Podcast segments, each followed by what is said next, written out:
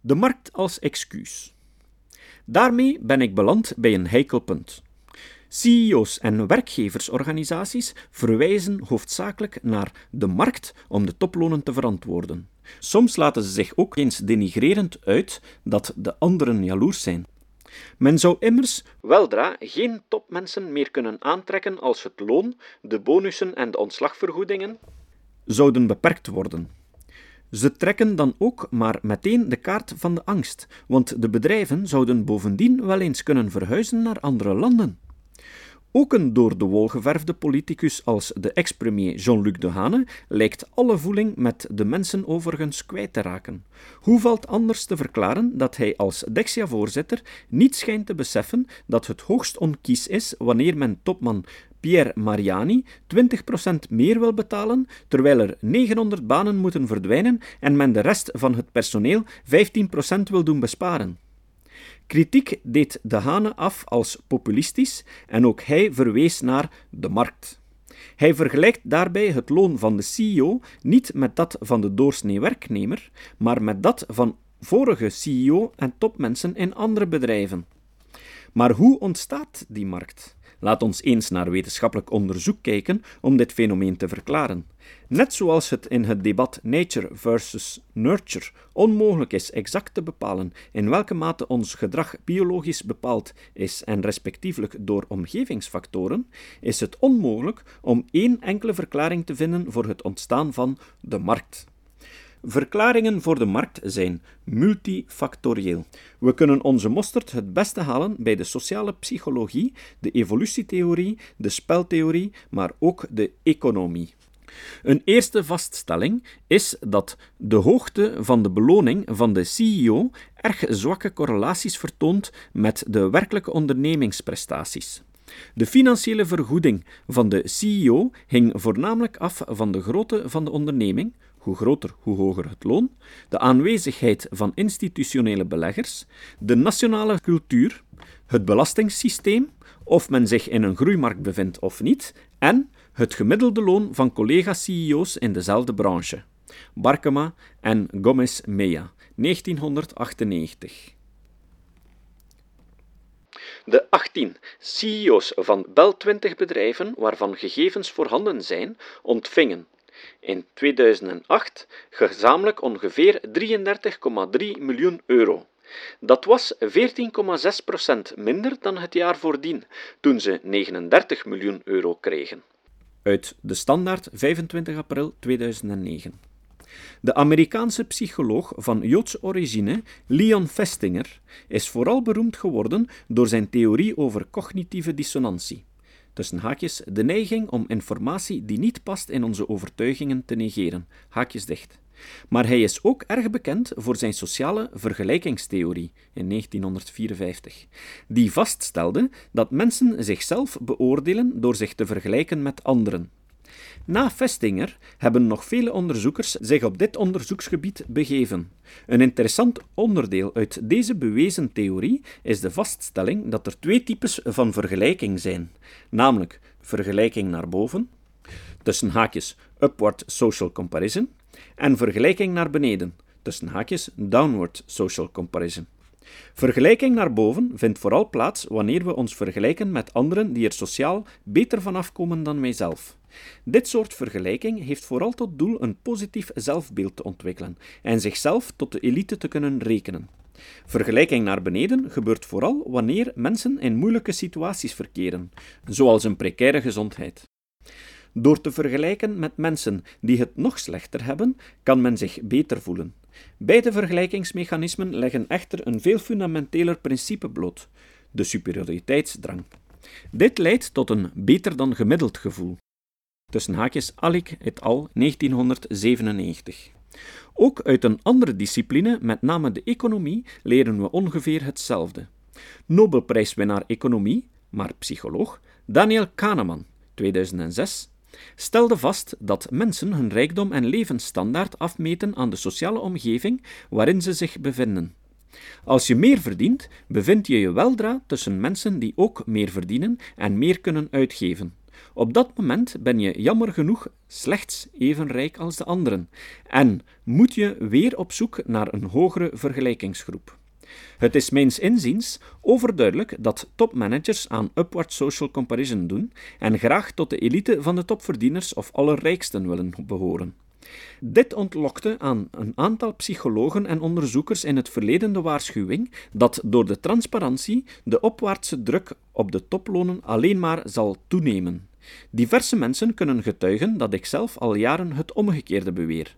Hoe meer toplonen bekend worden en hoe meer schandalen zoals de gevallen Enron, Lernout en Hauspie, Picanol en dergelijke zouden bekend worden, hoe groter de kans dat er een sociale correctie zou komen vanuit de publieke opinie en de pers. Dit zou op zijn beurt de druk op de politici doen stijgen. Deze voorspelling lijkt vooralsnog uit te komen.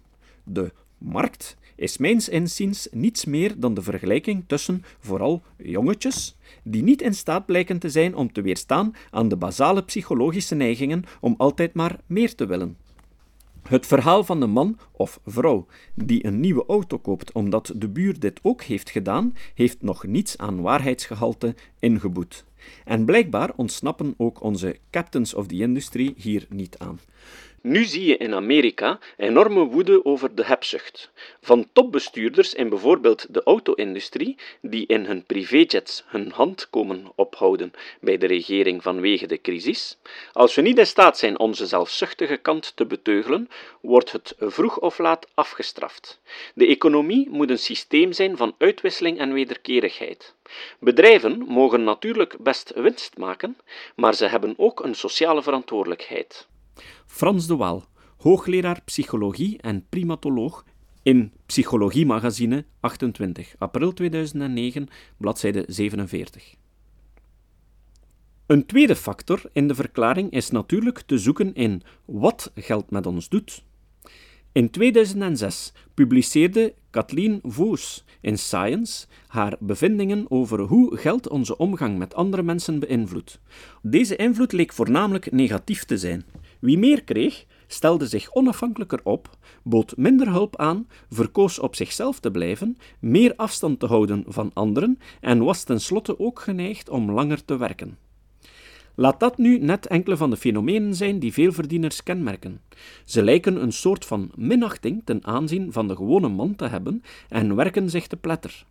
Ook professor Barbara Briers voerde aan de KU Leuven experimenten uit waarbij ze het verband onderzochten tussen honger en geld. Jawel. Volgens de professor is er tijdens de evolutie van de menselijke soort een overeenkomst ontstaan tussen honger en geld. Als mannen of vrouwen zelf arm en mager zijn, dan hebben ze een voorkeur voor een wat steviger versie van het andere geslacht. Omgekeerd zijn goed doorvoede mannen of vrouwen eerder geneigd tot het kiezen van slanke silhouetten van het andere geslacht. De evolutie van onze genen heeft gemaakt dat we bijna dwangmatig op zoek zijn naar voedsel. Deze basisbehoefte heeft zich vertaald in het zoeken naar zekerheid in het algemeen. De manier waarop mensen nu rijkdom willen verwerven, blijkt volgens de professor dezelfde patronen te volgen als het zoeken naar voedsel.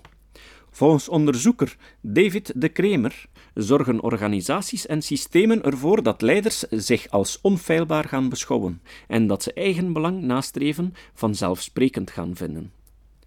Voetnoot. Professor in Behavioral Business Ethics aan het Rotterdam School of Management, wetenschappelijk directeur van het Erasmus Center of Behavioral Ethics en gasthoogleraar aan London Business School. Einde voetnoot. Hij onderzocht onder meer hoe labels, bijvoorbeeld verkozen leider, hun werk kunnen doen. Hij deed een reeks experimenten waarbij mensen werden ingedeeld in groepen van 4 personen, waarbij ze onderling geld moesten verdelen. Moeilijkheid daarbij was dat ze niet wisten hoeveel de anderen uit een groep zouden nemen. Aan iedereen werd verteld wat hun label was en dat ze als eerste geld uit de pot konden nemen. Wat iemand uit de pot nam, bleek enorm te verschillen naar gelang het label dat hij kreeg opgekleefd, gaande van aangestelde leider, verkozen leider of volger. Mensen die vernamen dat ze in het experiment een aangestelde leider waren, namen ongeveer dubbel zoveel uit de geldpot dan mensen met een ander label. Interessant daarbij was ook dat verkozen leiders niet meer uit de pot namen dan volgers. Als de mensen in een ander gelijkaardig experiment eerst een tekst te lezen kregen, zogenaamde priming, over sociale verantwoordelijkheid namen ze veel minder uit de pot. De Cremer en Van Dijk, 2008. Het lijkt er sterk op dat deze experimenten aantonen dat het veelgehoorde argument ik verdien meer omdat ik meer verantwoordelijkheid heb, niets meer is dan een loutere drogreden om meer uit de pot te graaien. Nochtans betogen andere psychologen dat wij een aangeboren intuïtieve rechtvaardigheid hebben. Experimenten met kinderen geven inderdaad aan dat kleuters de neiging hebben 20 stickers 50-50 te verdelen met kinderen uit een andere groep. Keller, 2008. Uit soortgelijke experimenten met volwassenen is echter bekend dat de meesten gemiddeld 30% weggeven, toch ruim 20% minder dan kinderen. In 2004 deden Detlef Fetchenauer van de Universiteit van Keulen en Gabriele Jacobs van de Erasmus Universiteit van Rotterdam onderzoek bij 2500 personen via een online onderzoek. De deelnemers werden opgedeeld in groepen van 3. Persoon A mocht een bedrag van €120 verdelen over 3 personen, A, B en C. Enkel persoon B kreeg een vetorecht. Hier bleek dat 42,1% van de B-personen het aanbod alleen aanvaarde bij een volstrekt gelijkwaardige verdeling, dus €40 per persoon. 36,4% van de B's accepteerde dat A een groter gedeelte voor zichzelf nam, zolang ze zelf minimaal €40 kregen. Slechts 8,8% van de B's accepteerde dat A meer kreeg, maar wou dat de rest eerlijk verdeeld werd tussen zichzelf en persoon C. Nog een ander Duits experiment van Manfred Spitzer van de Universiteit van Ulm dit keer ging ook in op een soortgelijk experiment. Speler A kreeg €100 speelgeld die hij of zij volledig naar eigen goeddunken kon verdelen tussen zichzelf en speler B. Maar tijdens het spelen werd de hersenactiviteit van speler A gescand. In het eerste spel kreeg B geen enkele mogelijkheid om A te sanctioneren bij onhebbelijk gedrag. In het tweede spel kreeg B wel een sanctiemogelijkheid. Uit experimenten en de hersenscans bleek dat we niet van nature eerlijk zijn als volwassenen, maar dat we slechts sociaal worden als een straf dreigt. Het gros van de mensen bleek bij gebrek aan dreiging voor straf niet te kunnen weerstaan aan de verleiding om puur voor zichzelf te kiezen. In tegenstelling tot wat velen intuïtief aannemen, blijken we dus een stuk egoïstischer te worden naarmate we volwassener worden. We vinden daar ook vaak een individuele rechtvaardiging, rationaliseren van een impulsieve keuze, voor te vinden. Vooral door de andere groep negatief te karakteriseren, zoals: ze moeten maar zo stom niet zijn. Ik vrees dat vele rijke topmanagers inderdaad smalend doen over de gemiddelde werkende klasse. Bovendien werd in het systeem met de gouden parachutes, ongeacht de resultaten, de straffeloosheid als het ware ingebakken en zijn de rijke topmanagers duidelijk niet in staat tot zelfregulering. Volgens hoogleraar psychologie en primatoloog Frans de Waal, in Times als enige Nederlander uitgeroepen tot een van de meest invloedrijke wereldburgers, tenslotte streven alle mannen onbewust naar dominantie, ook al zullen ze het bewust ontkennen. Mannen zijn volgens de Waal van nature meer geïnteresseerd in macht dan vrouwen, en dat is het gevolg van de evolutie. Voor alle primaten, waartoe ook de mens behoort, is het voor mannen van groot belang om de baas te zijn, omdat zijn plaats op de statusladder bepaalt hoeveel keer hij kan paren. De grotere fysieke kracht van mannen kan verklaard worden vanuit het feit dat ze gebouwd zijn om te vechten, risico's te nemen en hun zwakke plekken te verbergen, allemaal omwille van de seks. Volgens hem is de belangrijkste onbewuste drijfveer om hogerop te komen de voortplanting. Macht en succes erotiseren. En dat zal elke mannelijke topsporter, rockster, politicus of top-CEO geweten hebben. Geld is natuurlijk het middel bij uitstek om te etaleren hoe machtig en aantrekkelijk je wel bent. Dit lijkt te worden bevestigd door een andere discipline. Econoom Tom Truits van de KU Leuven schreef een doctoraatsthesis over de statusstrijd, waaraan ook mensenvrouwen als enige diersoort meedoen. Ondanks een verdubbeling van het inkomen de jongste decennia, zijn we er volgens hem niet gelukkiger op geworden. Maar de aankoopwoede, of verspilzucht zoals hij dit noemt, zorgt er wel voor dat je aan potentiële partners laat zien dat je een goede partner bent. Zelfs het altruïsme van sommige rijken zoals Bill Gates, die schenkt aan goede doelen, zou een manier zijn om je rijkdom en aantrekkelijkheid onbewust ten toon te spreiden. Ik ken alvast 2 anekdotes die lijken te bevestigen dat men onbewust wil aantrekkelijk zijn voor potentiële seksuele partners. Een voormalige topman van Dexia, met name ex-CEO François Narmon, was alvast reproductief tot zijn 66ste. Voetnoot. Hij kreeg nog een kind op zijn 64ste en een tweeling op zijn 66ste, uiteraard met een veel jongere vrouw. Narmon werd geboren in 1934.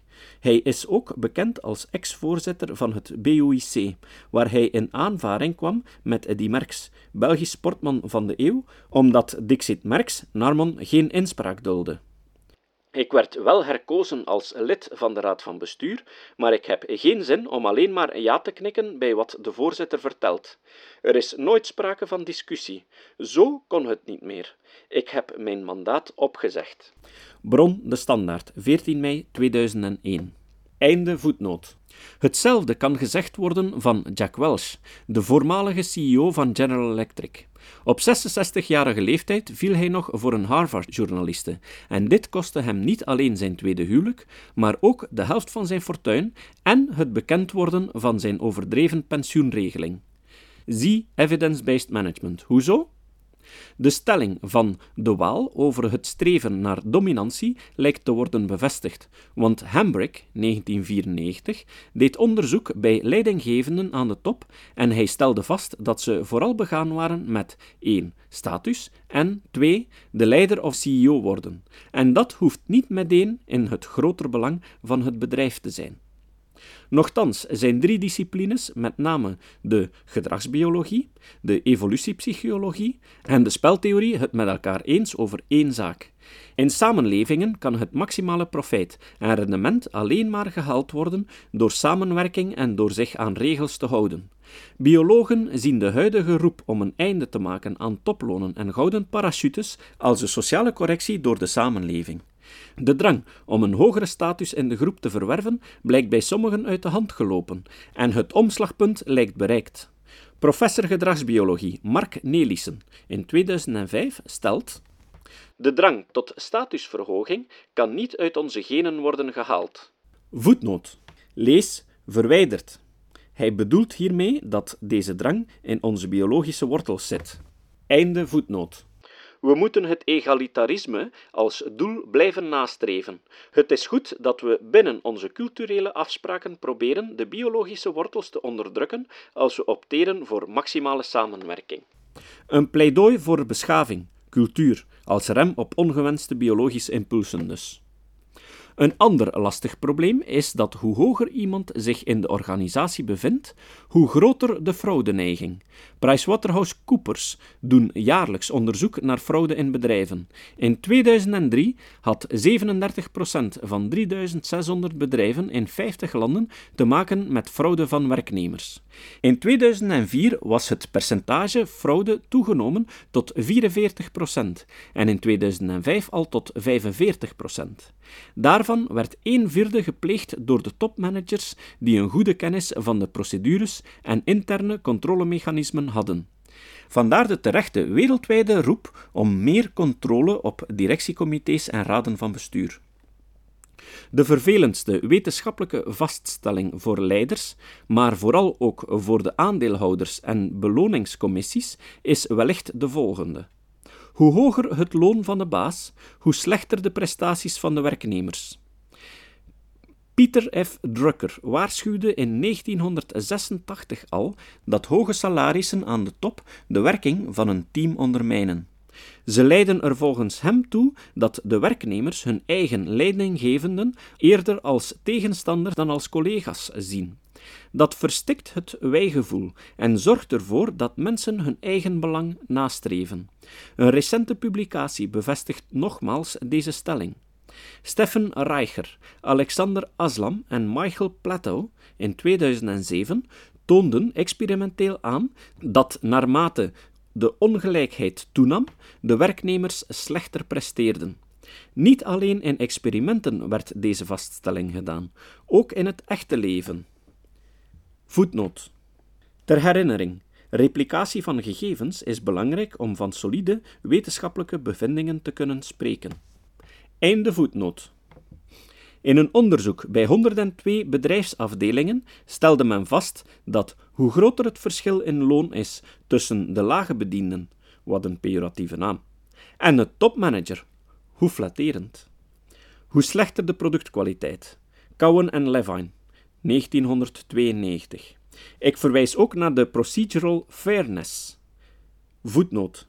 Zie het hoofdstuk over motivatie in mijn boek rond leiderschap. Einde voetnoot.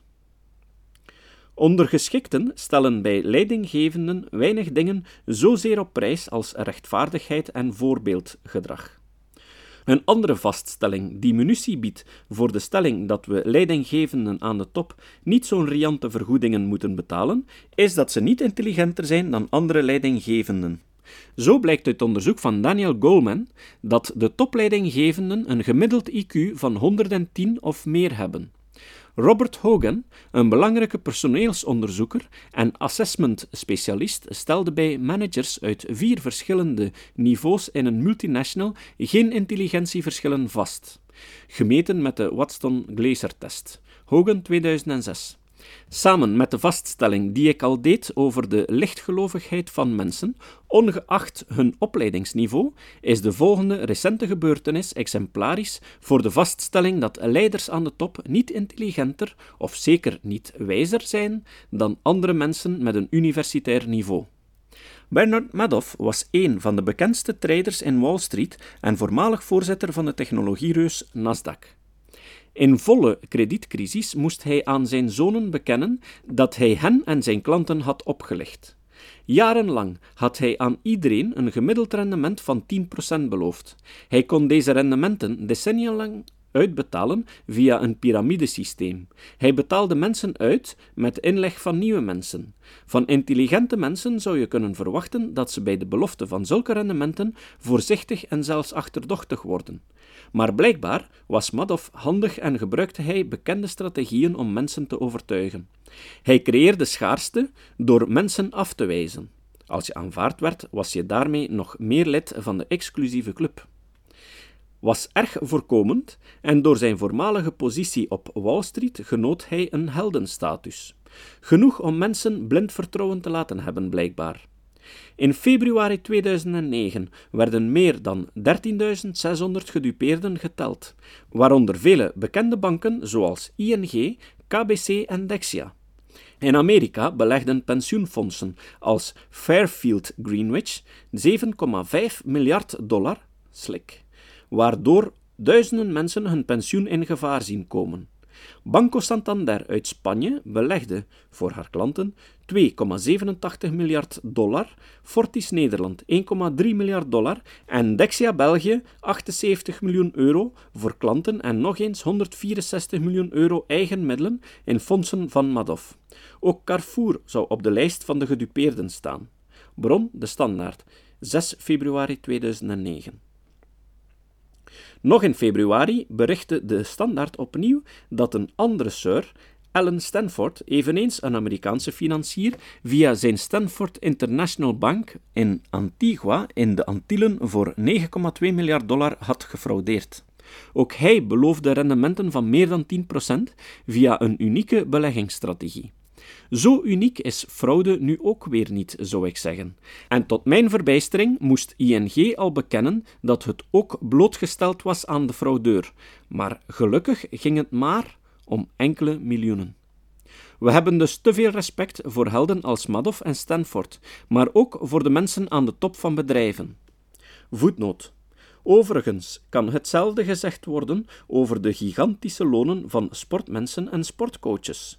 De 5 coaches van de halve finalisten van de Champions League in het voetbal strijken jaarlijks meer dan €25 miljoen op, wat nog altijd minder is dan bijvoorbeeld David Beckham, €32,4 miljoen, of Tiger Woods, €66 miljoen. Bron, de krant, De Standaard, 6 mei 2009. Einde voetnoot. Uit het voorgaande mag duidelijk blijken, zo slim zijn ze nu ook weer niet.